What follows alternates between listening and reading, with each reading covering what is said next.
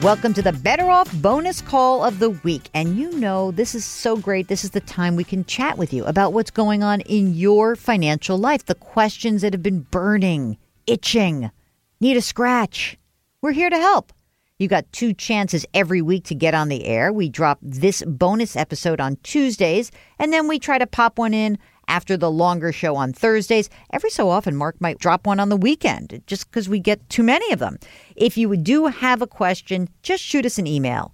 Ask Jill at betteroffpodcast.com. Today, we've got Susan on the line. She's calling from outside of Chicago. Did I see how I did that? Outside of Chicago to make a differentiation. Welcome to Better Off, Susan. What can I do for you? Well, thanks for taking my call, Jill. I really appreciate it, and I'm a big fan of the podcast. Oh, thanks so much. So I had a question around uh, target date funds. So I've been looking at my my 401k plan, and just to keep it simple, I was thinking of doing a target date. Mm-hmm. Um, so it'll automatically adjust over time.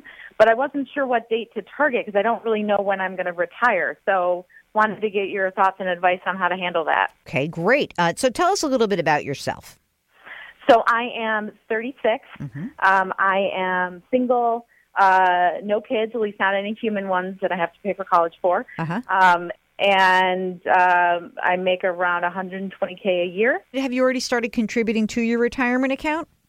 Yes, I have about 100,000 in my 401k right now. And is your plan currently that you would take that 100 grand and pop it all into a target date fund? Uh, that's what I'm thinking. I have some of it in a target date fund now, and then I have some of it in a few other funds. Uh, just because when I started the plan, I didn't have the target date funds available. Mm-hmm. So I have like a stock index and a bond fund, and um, I, the plan has some tools to help you determine what to pick based on your age and mm. risk level and all that. So I used those tools a while back. Just reassessing it and trying to figure out what I should do going forward. Okay, very interesting. What is the fund company that is the stock index fund what, that you own right now? It's a Vanguard. Okay. Is the whole plan held at Vanguard or is it just Vanguard funds inside of something else? It's managed by Fidelity, and Vanguard is, um, there's a number of options with Vanguard, but there are some other options there as well. Do you have in your menu of options something like that would be called either a Fidelity or a Vanguard fund called something like the Intermediate term bond index, something like that? I think so. I think so too. I'm going to guess. I think that a target date fund is probably unnecessary for you.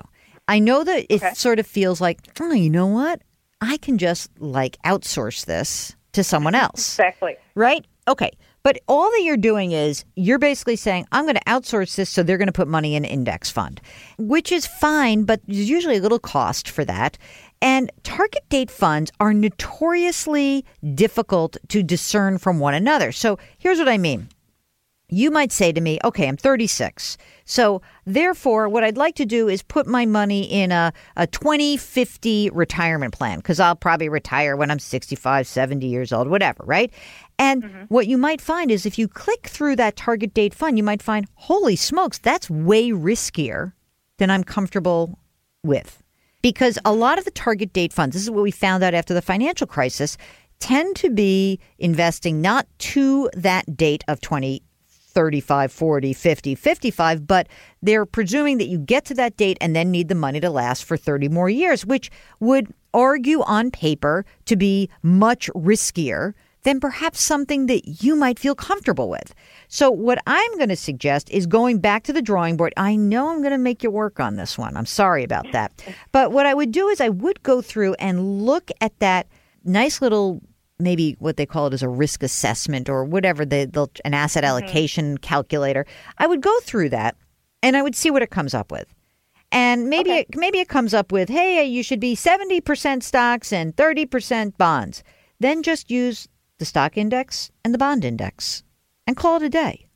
And then you can take that maybe uh, that that same exact questionnaire and maybe look at it in a year, two years, whatever. But like usually would only change dramatically if something in your life changed. Not if the markets change, but if something in your life changed. Hey, I just inherited five million dollars.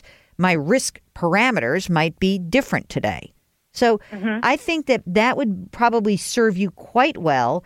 And if you'd like, um, you can feel free to grab a screenshot of the available funds that you have and shoot it to us as an email. And Mark and I'll look it over and um, we can get back to you and tell you which of those index funds is maybe the cheapest fund to, to own because some of them do have extra costs. So we just would prefer to make sure you have the, the cheapest available option to you.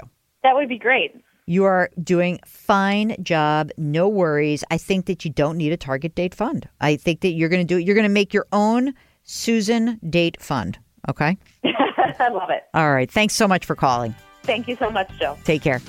Okay, that's a wrap of our Better Off bonus question of the week. If you've got a question, it's simple. Send us an email at AskJill at BetterOffPodcast.com. We'll arrange to get you on. And don't forget, in just a couple of days, there's a brand new episode of the Better Off Podcast sponsored by Betterment. Talk to you then.